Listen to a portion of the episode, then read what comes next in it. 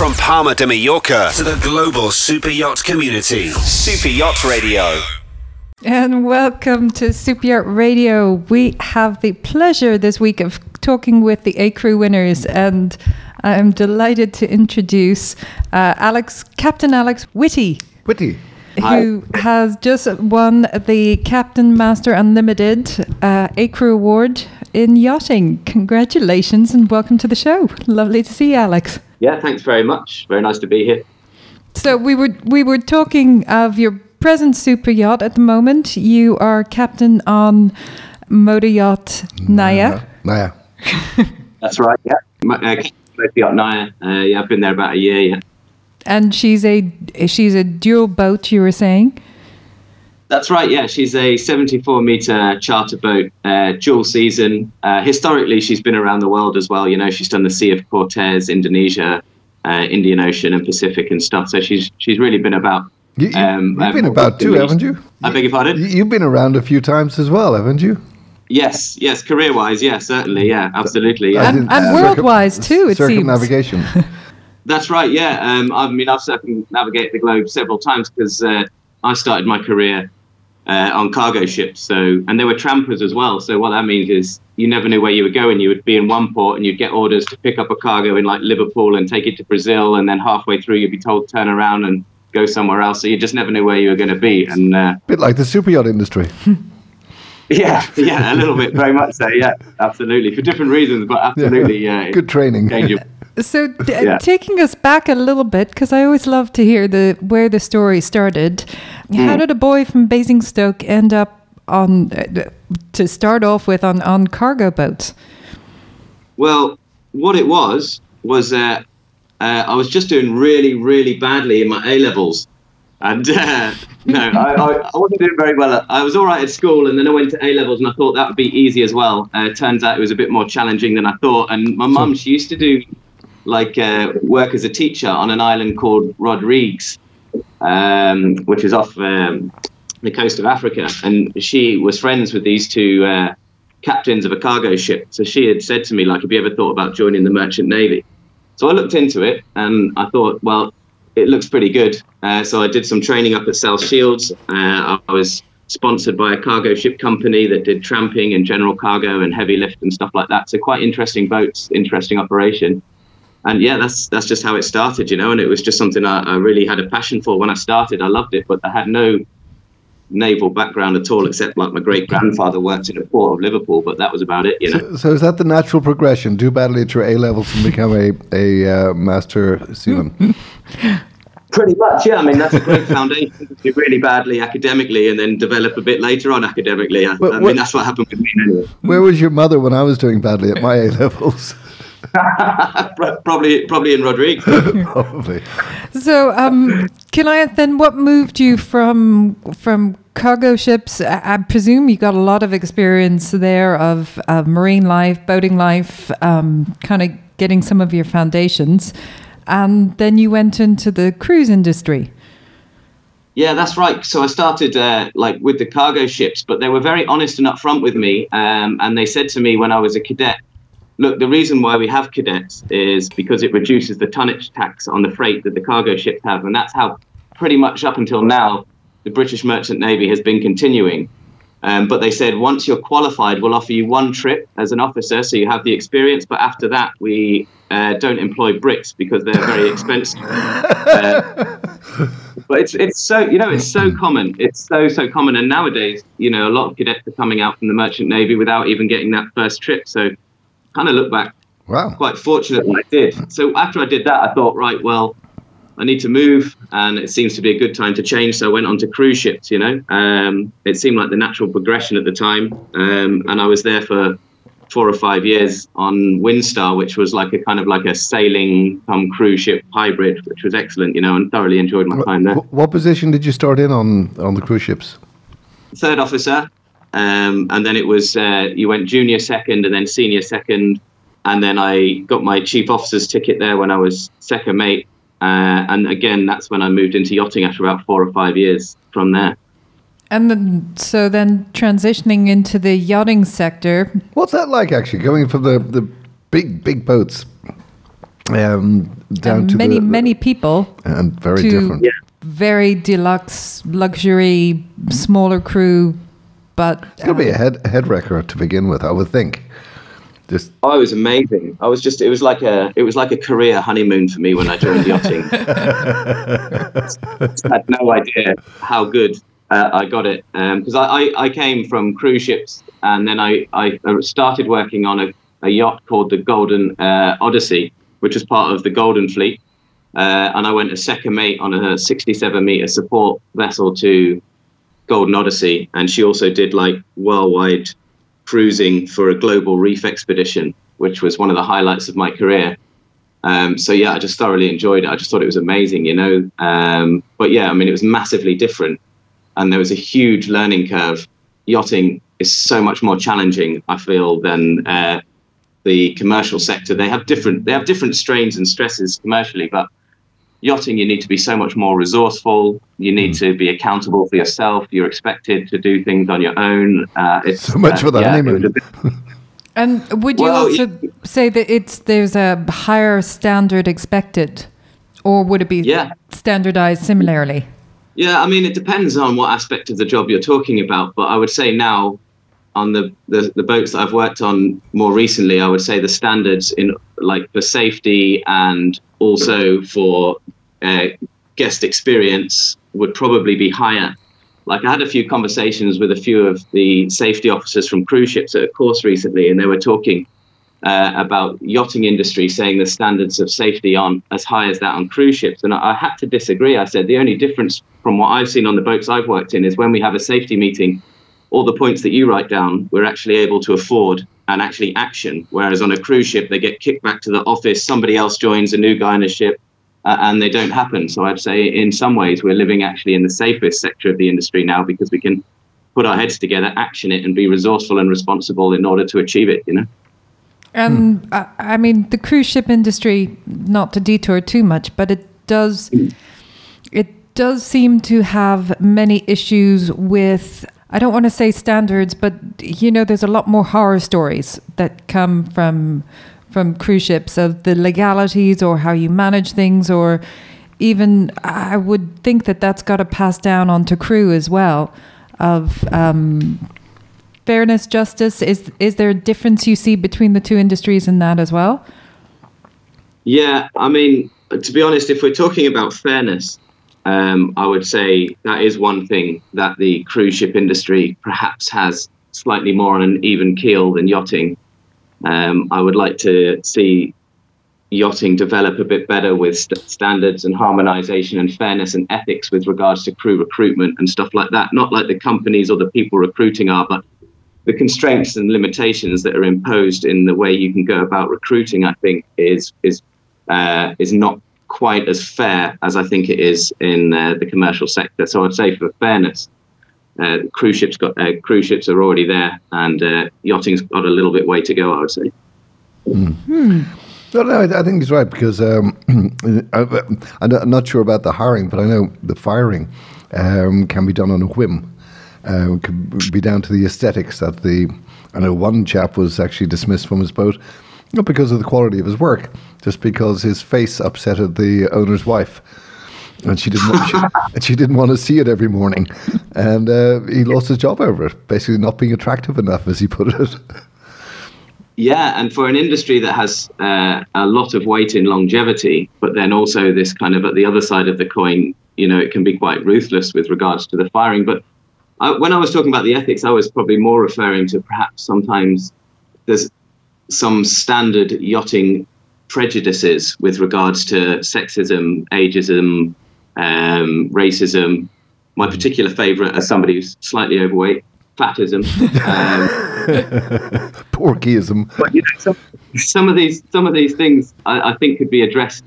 You know, need to be addressed. Really, they need to just be like we need to stand up for for crew uh, and for the recruitment process, and just try and iron these things out and make it a little bit more fair. You know what I mean with how we go about hiring and certain things that just shouldn't be acceptable to say when to recruiters like, all right, we're looking for somebody, but they can't be from this country and they can't speak this language and they, they have to be this particular age only. And you know what I mean? Things like that.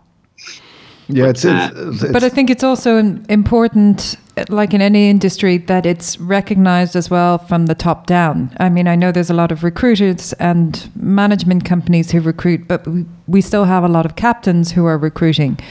So to have that upper level in the industry recognize what is right and, and fair, I think is also a very important part of it because it trickles down from there.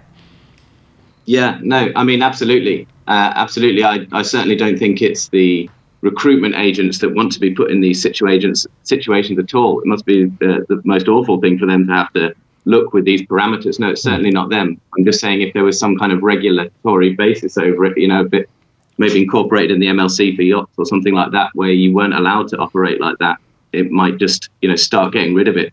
You know, the parameters were made clear.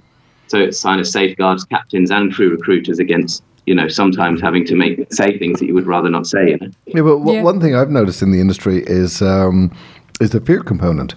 You know, if if I get dismissed for being too brown or too overweight or too whatever, too good looking, I like to think that I'm. I And he laughs. He's got a camera. Didn't didn't expect you to laugh there. That's kind of hurtful. Um, but just give our guest a moment to compose himself again. Um, one other thing I've noticed, and it, it actually came up in a roundtable we had recently about mental health, is if you challenge that as a, as a crew member, if you challenge it through Nautica, uh, Nautilus, forgive me, uh, or directly to the captain, the fear of not getting another job, of bl- being blackballed, uh, is, is very, very real. Even we find in, in, in going to marinas and trying to interview uh, crew, quite often they'll they'll do it anonymously, or can you disguise my voice in case the next captain I go to recognizes my voice and stuff. And this is just to have a chat. This isn't even about contentious issues.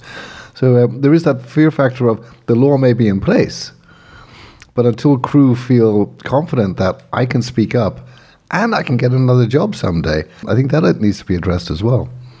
I don't know if you'd agree. 100%, 100% agree with that. Yeah, I mean, even myself, like, uh, if something happened in my career, even I wouldn't bother pursuing it, you know.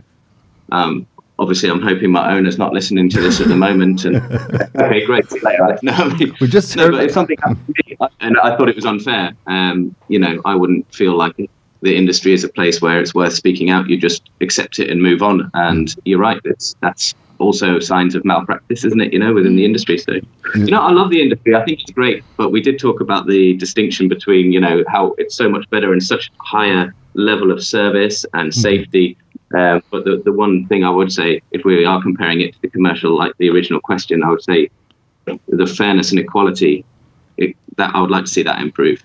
Yeah, I'd agree. I'd like to try and be an ambassador, if I could, of improving it as well. Hence, saying these things that could be considered slightly unpopular uh, on a platform such as this as well. You know. I, I, I like to think that this is the first step in your ambassadorship here on Super Yacht Radio. and we can disguise your voice if you like. Brilliant. Yeah. Sure. No. No. Captain, Captain X. Moving back to um, super yachting, uh, you you kind of came in as third officer, did you? Um, have kind of worked your way up. Um, for you, along the path, what were the bigger biggest challenges coming in? Was it? I mean, because we've heard on, on air about there's kind of a pyramid effect a little bit with a lot of captains coming up, a lot of people getting qualified younger. Um, and the you know the role of, of captain not only are you um, in charge of the boat but you're also in charge and this has come up quite a bit on our station you're in charge of this group of people who are also relying on you as one captain said you know i'm i'm both parent and friend and leader Counselor. and counselor i'm all these roles at the same time and if you're lucky, Oh, lucky and I get to drive the boat now and again. and again. I get to drive the boat, and I get to do loads of paperwork sometimes too. Um, For you, going up, what what were the bigger challenges of getting to where you are? Well, I think I touched on resourcefulness um, from my previous career, where you've got companies behind you. A lot of the decision-making process for anything, like you know, whether it's a change in the safety practice or something you order, or where you're going to go, or how you're going to do arrival administration, it was kind of done remotely by an office. Whereas when you, or you know, itineraries for cruise ships, that's also something that we wouldn't really be involved in. However, um, when we planned this global reef expedition on Golden Shadow, um, you know, we're we're totally accountable, and we have to be extremely resourceful, and we have to find, you know, passage planning was a completely different thing. Like passage planning wasn't just getting from A to B and safely. Passage planning on a yacht could involve all sorts of things, like you know, what's the drop-off location like? How close is it to medical facilities because it's so remote and we don't have a company support. So uh, it, yeah, I suppose the biggest change for me was having to become someone who didn't have anybody to back me up and just completely resourceful. But I suppose that completely changed the outlook on the way I viewed the career, my own career, uh, and uh, yeah, I fully embraced it. And uh, I, I, do enjoy yachting for that reason. I implore people to be more, more resourceful, you know, and if they're coming across, especially from the commercial sector, is to have the full respect for just uh, how difficult it is in yachting uh, and how accountable you are, you know. And along the way, did you have some mentors or some um, particular experiences that really help boost your learning or Google? other than Google. yeah. Oh yeah, no, definitely. I mean, in, that's in all industries. Like I said, with some excellent captains, and um, you know, I've learned a lot from them, and I've worked uh, beneath people um, that have also taught me things that maybe I'll avoid doing in my career as well. So for you know those kind of influences on your life, um, you know, I've had quite a lot, but definitely the positive ones. I can think of one captain in particular, um, a guy called Otto Linzell. I mean, he was a massive influence on my career, and he was the one who really championed me for my first proper captain's job uh, and believed in me. And uh, yeah, I've got a lot of respect for for Otto. You know. Oh, let's shout out to Otto. Well done. Um, in your in your bio, you mentioned some of the highlights of your career. Obviously, you're going to add to that now by um, your your uh, guest appearance on Super Yacht Radio. but yeah. before you put that entry in, the one before it um, was the Reef Expedition. Yeah, so Would the Reef tell us about that? Yeah, well, that was uh, we had an owner who was uh, a bit of an ambassador to the oceans, and he had three yachts, but he wanted to put uh, his resources into the protection, conservation, monitoring, uh, and upkeep of the coral reefs around the world. So they planned, mainly with American Navy guys, um, they planned uh, a global reef expedition, which started in the Farasan Banks in the Middle East off Saudi, and circumnavigated the globe right the way back. You know, and they did uh, the Caribbean, and then they did went through Panama, and they did Galapagos, and all these strange islands in between. And I say strange because some of them are so small and so remote. There was one island we went to. It's called, I think it was Palmerston, and it's near another island which is fairly remote called Aitutaki off, off Rangiroa, about 250 miles north of Rangiroa. And this one island was so small. There's only about 65 people who live there. They've all got the same surname because they're all descendants of one guy and his couple of wives, like way back when, you know. It's not an Irish uh, surname, is it? No, I think he's from Gloucestershire. It's called Marston or something, or Marston. And uh, it- yeah, it was it was it was back in the I think the 18th century, and he was there in the plantation. Then just decided to plant his flag there. But you know, we're going to these strange places. Uh, incidentally, actually, that story they would we had a lot of deliveries from Rangiroa to this Palmerston because even though Rangiroa is very remote, they were like this is even remoter. So we we've got all these boxes, and they're all for Mister and Mrs. Masters, but they're all called Masters. So you know. on the shore side. But, but we delivered that, and that was interesting. And then we they went to Palau, and then they did um, uh, the Great Barrier Reef, um, and then yeah, back through Indonesia and stuff like that. And you know, it's all up there on the website, Living Oceans Foundation. But it was an amazing project to be part of. You know, we had like cameramen like Doug Allan on board who did like Planet Earth and stuff, filming it. Very And, uh, Did you get to do any diving by any chance yourself and experience it underwater firsthand a lot of the crew did. I don't actually dive myself. or snorkel? Yeah, I did a bit of snorkeling and a bit of swimming, and I jumped off the side of the tender a few times. But uh, I'm a bit of a wuss, and uh, I can't clear my. oh yeah, straight. you can tell that from being a captain of the biggest yacht you can have. That's that's a comfort to the crew. Where's Captain Wuss? He's, he's hiding under the pillow. yeah, exactly. Well, I can't clear very well, so I've never really got into diving. But uh, we had to do we had to do like a hyperbaric chamber course because we had a hyperbaric chamber on board, and so uh, I doing had to deep dives. like- pardon? Were you doing deep dives, or th- they were doing deep dives there? not really deep dives, but they were diving like with mixes like nitrox. They were doing three dives a day, and you know, they were, you know, and we just had to be trained up because we were so remote. It was just like if something went wrong, if someone did get the bends, we all had to be trained up as like all the officers were and engineers. They were operators of that hyperbaric chamber and also medics. So I had to go in the chamber and do the medics course, which meant I had to go and I just had to clear or just pretend like I wasn't in agony for the time when we were uh, uh, under pressure, which was So- probably more true. So guinea Uh, pig is part of your CV. Yeah, exactly, exactly. But yeah, that was that was a really great uh, a great project to be part of. Definitely one of the highlights of my career. And How I'm long very- was that for? Well, the whole program it went on for about five years, so we just carried on working like you know just the normal rotation or whatever we were on. Um, and if we were lucky enough to be on for the places that we really wanted to do, like you know, I wanted to do Galapagos and the Cook and Austral Islands and stuff, and uh, we did like Tuamotus and the Gambier Islands and And- Society. Islands. Of all of those places, which one would you put on someone's bucket list of? All of them, I would imagine. Well, I mean, you've seen a lot now, but there, there's always going to be one or two that are just sort of exceptional because of culture or beauty or the experience you had there. Yeah, I mean, it would be hard not to say Galapagos, uh, especially as a seafarer with the change of currents and the temperatures they have there, which brings, you know, all that sea life. It, it would be hard not to say Galapagos is is not one of the most amazing places in the world that I've been, you know. So yeah, I would say Galapagos, and we were really remote in Galapagos as well. It wasn't. It was like you know, like uh, Darwin's Arch, which is, you know, quite far to the north and stuff like that. Operating a dive platform out there, you know, with I, I know. Maybe. I know you have to get special permission to go there um, several months in advance. Uh, is it a busy place when you get there? Are there many other boats around, or is it usually pretty much alone? No, it's not that. It's not that busy. It's it's mainly local, and the permissions. It's more about what you want to do there rather than being allowed to do it. So you can either go there for a land-based holiday or expedition, or a diving one, and you can't mix the two. So we applied for a permit to do the diving and get entry to you know that particularly sensitive sea area, and then we'd do the diving expedition. But that meant there was nothing really allowed on shore. So it's just the designation of the type of operation you're doing there, as opposed to getting permission.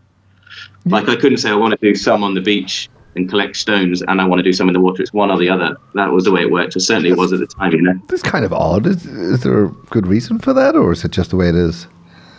No idea. I don't know. Uh, They're just. Uh, I think they're just very strict and quite rightly so over this over this area, you know, and they come on board. you.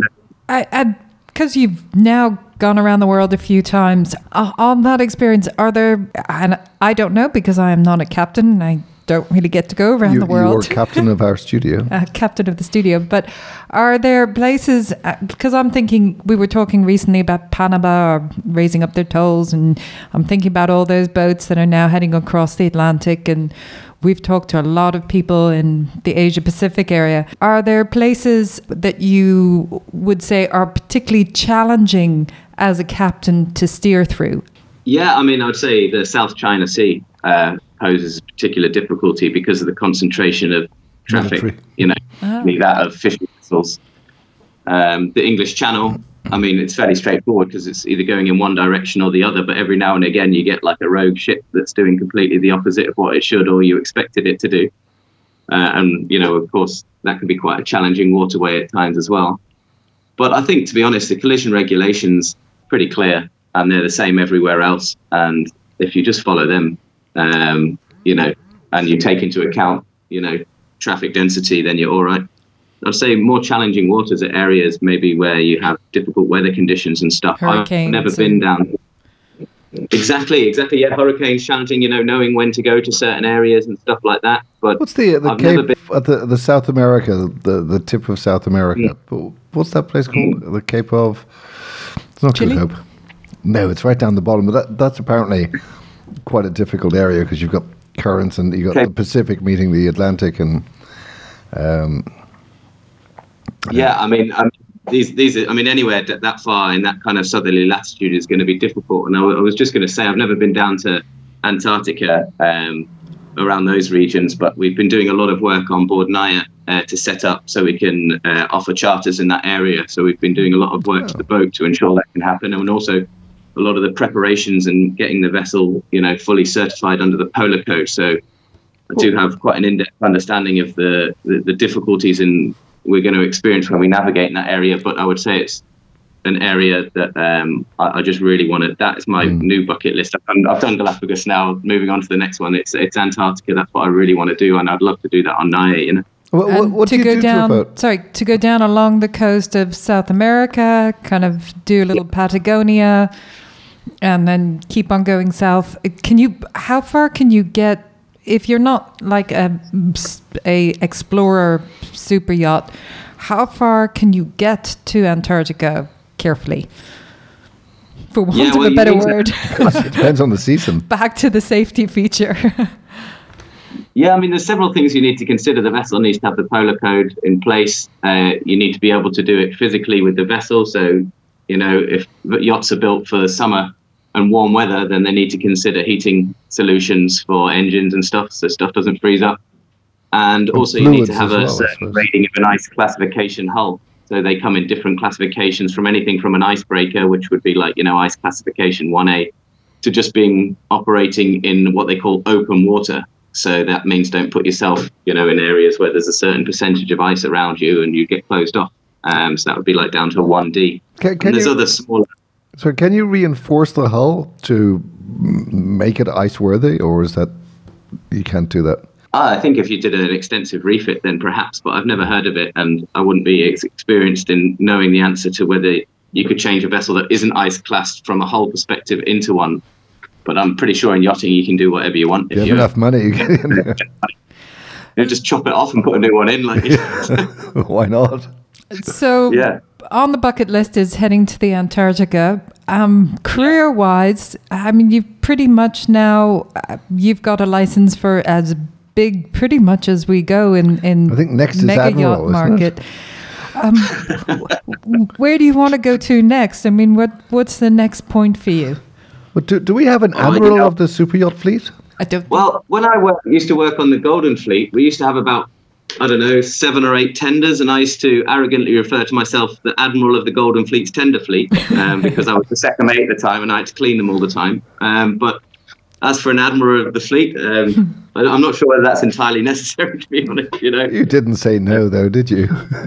no, no, I, no, no. I, it's definitely not something that I look no, I mean, to be honest, I'm under no illusion whatsoever. I mean, this uh, about where I am in my career. This award was amazing. Uh, uh, you know, I was really quite humbled to receive it and surprised, to be honest. But um, it is what it is. But I've got a lot of learning still to go. Um, I still got. I feel I've got a lot to offer the industry, but I feel I've got a lot of learning I can still do. I'm only 36, so I've just got to be a captain, you know, for another 10, 20 years before I consider what else What's um, next? Lies ahead. I'm quite happy being at sea, you know. So uh, I, I, like doing it, you know. So I'll probably just stay where I am. And for younger crew that are kind of making their way up, what what bit of advice would you give them of you know look at this or think of this as as you make your way up through a yachting career? I suppose it'd be a few things really. Like, I mean, if I was going to speak and like maybe mentor somebody who was young who was joining the industry, first of all, I would say don't listen to the stories that you hear in the hop store or uh, or wherever you know from other blue lady. Yeah, the blue lady, or you know, um, don't listen to the stories of because they're often they're often inaccurate. Um, the grass is not always greener. Uh, it's mainly or uh, an optical illusion.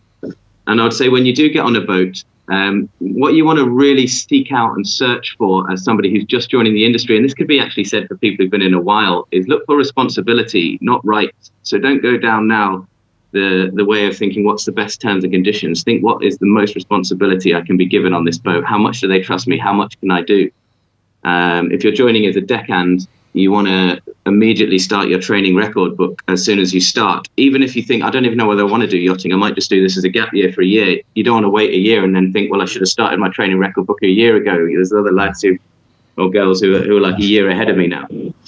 Um, so I'd say, you know, what, and that you could actually say that for any any job you do, isn't it? You know, is when you go into it, go into it assuming you're going to be there for a while and do everything you can to ensure that you can progress in that career. Learn as much as you can. Well, I, I think that's one of the other issues that have has been brought up is about crew retention, and from Yeah. captain's point of view, you know the the longer you you can find crew who will stay with you, the stronger the team, the more more loyal you are, the the better d- dynamic. However, in the industry at the moment, it has been a um, difficult point uh, because in certain sectors, crew retention is is challenging. You know, they will stay for a season and then move on. Um, I think it's also a reflection of how happy they are where they are. If they're getting the experience and they're content in their position, uh, it's a fine balance between the two. Would you find that Yeah. with your crew as well? Yeah, yeah, no, I do. It's a, it is a fine balance. I mean, the most rewarding thing we do as a captain, and the most challenging, is dealing with crew. Uh, um, it's it's extremely difficult. You have to think about it constantly. I mean, driving the boat that we touched on earlier is like the thing you think about most before you're a captain, and just one of those things you get to do if you're, you know, once in a while, you know, and you don't even think about it and you just crack on with it. But it's the the crew management aspect, like I said, can be so rewarding, but can be so challenging. And yeah, it is very difficult nowadays. And that's why I say to people about looking for responsibility and looking for crew members who want responsibility rather than crew members who are looking for rights or terms and conditions. You know, obviously, all, we're all here to, it's a job, isn't it? So we're trying to do a job. But yeah, I think that's what's going to keep crew. If you can build them up, if you can get them to do training courses, if you can give them responsibility, I think ultimately that is what is going to keep people. If you just give people more leave, there's always going to be that boat that can give them more leave. If you, if you constantly keep increasing salaries, you know you can just there'll always be someone who's going to pay more than you if that's their motivation. It, it has to be giving people responsibility to to better themselves and you know to feel like they're really part of the team. I think. And presumably also mentoring them when you give them that role as well to check that they can do the job and reach their potential. Oh yeah, no, definitely, definitely, yeah, yeah. I mean, I haven't got the laundry uh, guy up driving the boat just yet, but you know, he's taking some good steps. No, I mean, like absolutely, yeah. And I mean, Naya recently took on a commercial cadet uh, from who's doing a super yacht cadetship at Warsash, and I was just speaking to a management company um, about it, and I said, you know, I think this is a good idea. You know, uh, yachts are getting bigger, and unlimited qualifications are, are needed on some of the larger yachts. But it would be really nice if we could get some cadets who actually knew a little bit about yachting uh, and how it works and the standard that's required. And after this conversation, then we invited one of their cadets to come and work on Naya, and that lad did three months on Naya. You know, he did a crossing and a refit period and stuff like that. You know, and that obviously took a lot of attention and training record books and writing letters to his company and stuff like that. So we do invest in people on Naya uh, as far as training. Um, all the deckhands on board our boat are doing their training record book, and there's officers assigned to each of them to ensure that you know that they're getting stuff ticked off if they want to do it. Of course, you know what I mean. But most people do. When you actually say to them, "Do you want to do it?" and you they see everyone else doing it, they don't want to be left behind. You know. Where, where do I send my CV? You you mentioned um, Naya is having a refit as well. Um, is that is that challenging time as a captain sometimes because you're not you're not on the water, you're not driving the boat. It it's a I mean I'm equivalenting of putting your car in, in the garage and not being able to drive it. Um, It's a period where It- you see your boat being ripped apart by people with big boots and stuff on them and paint cans all around the place and plastic foil. It's a horrible time, I would think. So, Yeah, well, to be honest, I would say it would be a very, very stressful period. However, it is one of the few times I have actually taken a break. Uh, so I've left it to my relief captain uh, to manage the uh, the uh, yard period, which we did successfully in Barcelona, and we've actually just came finished now. I just flew back uh, this week just to move the boat into Port Vell um, in Barcelona, um, but we're all done and done. It was all finished on schedule, um, and you know.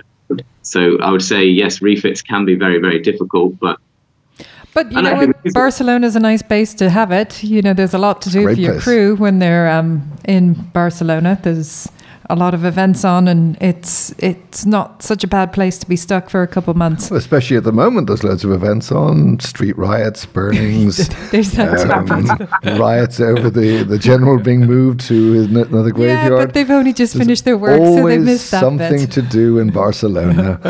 Yeah, yeah. It took a, it took a, it took me to start a couple of riots in Barcelona to uh, get out the shipyard and. Uh, no, I mean it's no, it's actually it's a really good shipyard in Barcelona. I would and it's I would say probably the one of the if not the uh, top marina Port Vell in uh, in the Mediterranean. It's uh, Were you in. MB92 or did you do your refit in Port Vell? Uh, we were in MB92, Yeah. um, but we're now back in Port Vell. But we did a bit of work in Port Vell before, which is also pretty good, you know. And uh, you know, it's good, good, good cooperation with the uh, with the port and the harbour master there. That's great. And a great facility. I, I, I love the, the building there. They got rooms there for meetings and, and restaurant and captains. Uh, really, really, Paul Cook, when he was managing it, invited us over. And uh, I didn't want to leave. It was great. Nice Yeah, yeah, that's right. Yeah, I met Paul actually when I first went there um, on on my previous boat, and I went for lunch with Paul. And uh, He's a yeah, brilliant it's, guy. It's- oh, great guy. Yeah, Paul's fantastic. Uh, really, really good guy. Moving back to where we started, which was the ACREW Yachting, Yachting Award. Uh, um, uh, did you? n- I mean, you knew you were nominated. Who nominated you? Do you know? who- Um, yeah, it was actually uh, YPI that nominated me, although I didn't know that Oh. until almost the end. Really, um, it was like an anonymous anonym uh, nomination, so I didn't really know for ages, and I wasn't told, and they didn't they didn't let me know. So and I, I did you? Did, were you planning to go to the ceremony anyway for the the fun of it, or in case you won Yeah. it? Did you get to go with friends? Yeah, I did actually. I was well. I was planning to go anyway, but I was only planning on going just myself and my wife because uh, one of the uh, I met one of the ACREW staff, uh, Abigail, and uh, I, I was just chatting to her, and she was showing me pictures from you know the 2018. I, I was aware of it, but and she said it's going to be even better this year, and I just thought, oh, I'm just going to go just for the Vance, to be honest, and it'll be good. And then I got this nomination, you know, a month later, and I was quite shocked by it. And then I actually went with my brother, my sister, my wife, um, a, a very good friend of mine who has nothing to do with the industry whatsoever. He actually works for the BBC, and his partner.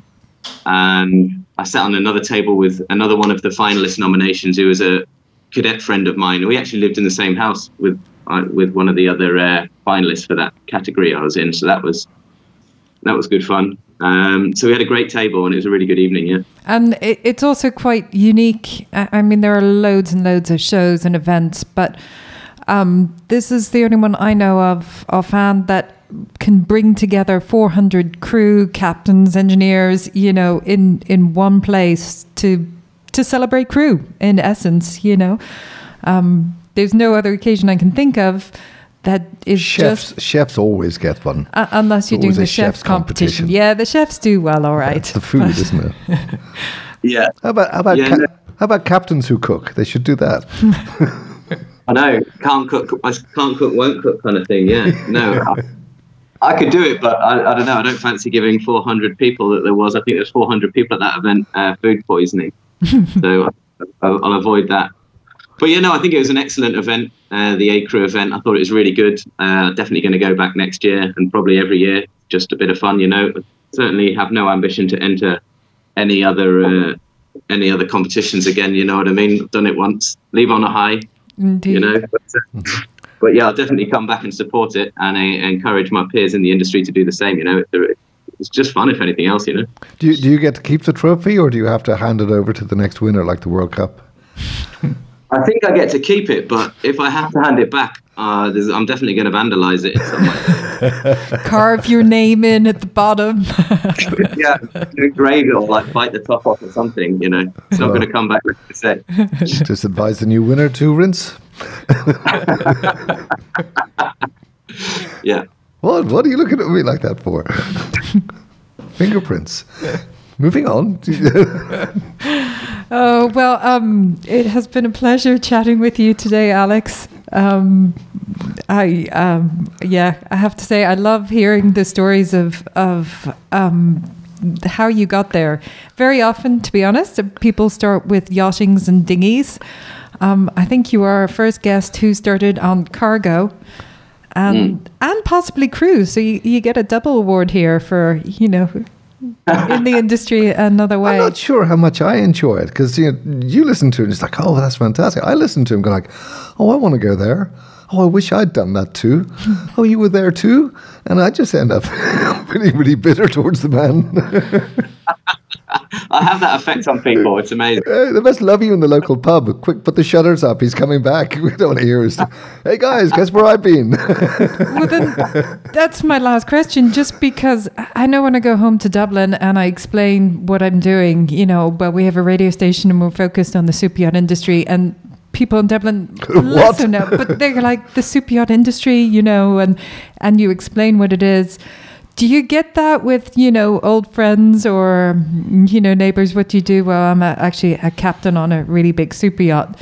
Uh, Is there an illusion that comes your way often? Do their eyes graze over and kind of like, what is he talking about?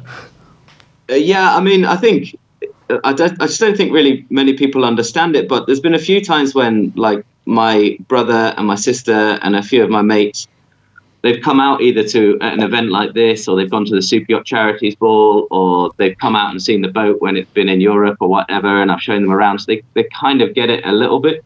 But if I, yeah, if I was speaking to like you know when you're getting a taxi back from the airport and you're just telling them, they just don't know what you're talking about. It's just you know, and it, it sounds glamorous. It sounds like you're bragging, but the you know, it's you're not. It's just it is what it is. But it's uh, you obviously just don't talk about the days when you've had a ridiculously long day, done you know, poured your heart and soul into something, only for it to get destroyed by somebody who's just wants more or wants a, an unreasonable request. And and the things you know you challenge, uh, your things you deal with in yachting quite regularly, you know. But uh, Or d- to be honest, I, I you know a lot of it we also hear from younger crew of the glamour of traveling the world and you know working on Women this beautiful luxury yacht. You get your meals made by chef. It, it sounds great.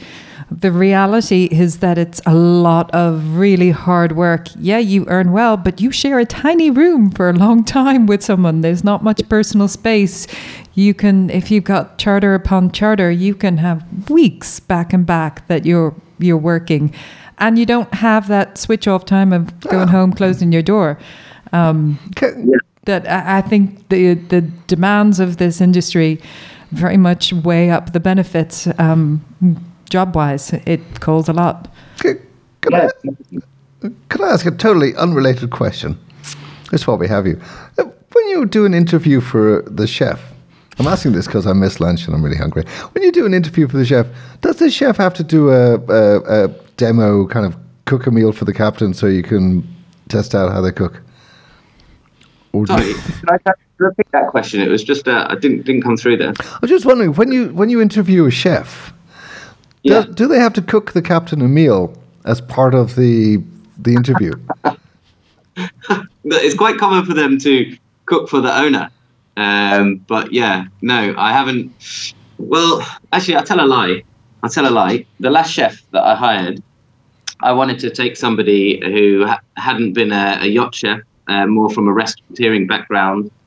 Um, and they came on board, and I said, look, because you haven't been on yachts, you might not like it. So come for a crossing, right? Uh, it's, it's 14 days and then during that 14 days just cook for the crew but i just want like three meals three three course meals for four people in that two week period because you know you can see whether you like yachting and uh, so yeah in that respect i did but any other time i've hired a chef um, they've normally been sent to the owner's house and they've cooked for the owner and Ah. perhaps it would be yeah so it, it would be like that so it can be quite stressful for them but no the, this one chef my, the last chef i hired um, yeah, we did it. It was on a crossing, so I, you know, while he was just seeing whether he liked yachting and liked being at sea, he might as well have done something. And he was very keen to do it as well because he had the, you know, he's got great menus, you know, and really good talent.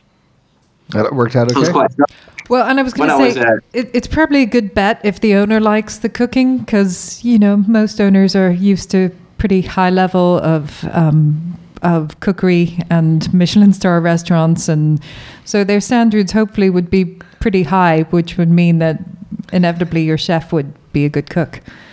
Or does that logic Yeah. follow? no, except the owner of Big City. He had the uh, the crew mess, the gal, uh, there was like a, a dining area for the crew. He had it done out in a ranch style, uh, kind of cowboy style. And he liked burgers, chips, hot dogs, and fried chicken, um, which doesn't really test the, the chef, but that's pretty much the, the diet he wanted. I think he recruited. yeah. so- he he got somebody from Kentucky, I think.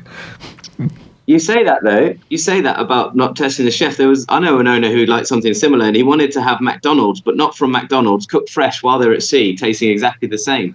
So the chef had to then work on right. How are we going to get like these chips? And he kept on just deep frying these, you know, French fries. He couldn't get them tasting the same, and he, he just tried and tried and tried and tried and tried. And he found out if you're using the worst, most minging oil you can possibly find, you can pretty much get the fries to taste like McDonald's. And that was that's how he managed to impress this owner, basically by just using the older oil. Seemed to get a close. The older the oil, the closer the taste was to to the McDonald's fry. So Thank you. The Yeah. one thing I do eat at McDonald's is the fries. I thought you were going to say he stopped using potatoes. He had to water down the potatoes because they're not real potatoes. But there, there's, Yeah, there's yeah. very little potato in them. there probably is. That's the Irishman talking. Uh, no, because we saw that. We saw that. Did you ever see that movie? Um, uh, the guy who had McDonald's. Supersize Me. Supersize me. That put me off McDonald's. I used to have the odd one now and again, but now I have a physical reaction when I see McDonald's. It's not a good one. That really, Oh, really? that really disturbed me. Yeah, after seeing what it did to him, it, But it didn't do anything to Burger King or KFC, so no, he's all they're right. different. brilliant. you got to draw the line somewhere, Captain. Anyway, Did, I, Um, did I say Admiral? Sorry, I meant Captain. I think it's uh, coming to the top of the hour, and I should start. See, it's Friday. I've got that um, that that fun Friday feeling of finally the week's about to end. Although I'm working tomorrow. You watching the rugby tomorrow? Oh, 100%. You know, I've got to go. Uh, I'm going on holiday tomorrow to Cornwall with the family, but uh, I've got to. I can't set off until both rugby games have been done. That's uh, well, there's, that's there's, the there's one Saturday, one Sunday, isn't it? Oh, I thought they were both in the morning. I know the, Yeah. the England game's 10 o'clock, isn't it? I thought the other Yeah. one was before. No, you're I. I was I was uh, lining up for a full day in front of the box as well, but on just looking it up, we got the New Zealand and England game I think tomorrow, and then the That's right, yeah. the Welsh and Springbok on Sunday ten o'clock as well. I suppose that makes sense if it's the semis, isn't it? Rather than the quarters where they had two on each day. Yeah. Okay, cool. Oh, well, that's all right then. So you yeah, well, do- I, well, I have rugby this weekend. I'm very much looking forward to it. Yeah. Just, just phone ahead to Cornwall, make sure there's a facility there to uh, to watch it on, on Sunday. and thank God you've got time off finally. Yeah. Good timing for the Rugby World Cup finals as they come up. Yes, yeah. And my wife's South African as well. So, uh, yeah, very much Better. rooting for, for, for uh, Wales as well. Oh, wouldn't a Springbok England final now just be great? if only they could do that on Christmas Day for you. It, it would be brilliant. I might have to go back to work sooner rather than later. If that's the case. Captain, thank you so much for your time. I've really enjoyed speaking with you. And Yeah, like- um, we, we, we may be contacting you for maybe taking part in one or two of our round table discussions in the future if you're up for it. We would love to have you yeah, join us. yeah, yeah, definitely. Super. Have a super weekend. Enjoy the rugby. Uh, predictions Sure. for the final? Uh, England, South Africa, 43 0. You must and love an pain. optimist as well. You must uh, must love pain. Have a super weekend, and thank you, and congratulations again on um, a very well won prize. Uh, uh, no doubt you deserve it, and more. We have been talking with Captain Alex Whitney, Soon to be admiral. Soon to be admiral. um, who was the winner, winner of the ACREW Yachting Captain Master Unlimited Award uh, this September. So many congratulations to you. Thank you for coming on air. It was great to hear your story. And uh, to you all, have a great weekend. And stick with us because uh, we'll put on some music and uh, we'll have a quick goodbye off air. You've been listening to the Overboard Show. Next, have a great weekend. From Palma de Mallorca to the global super yacht community, Super Yacht Radio.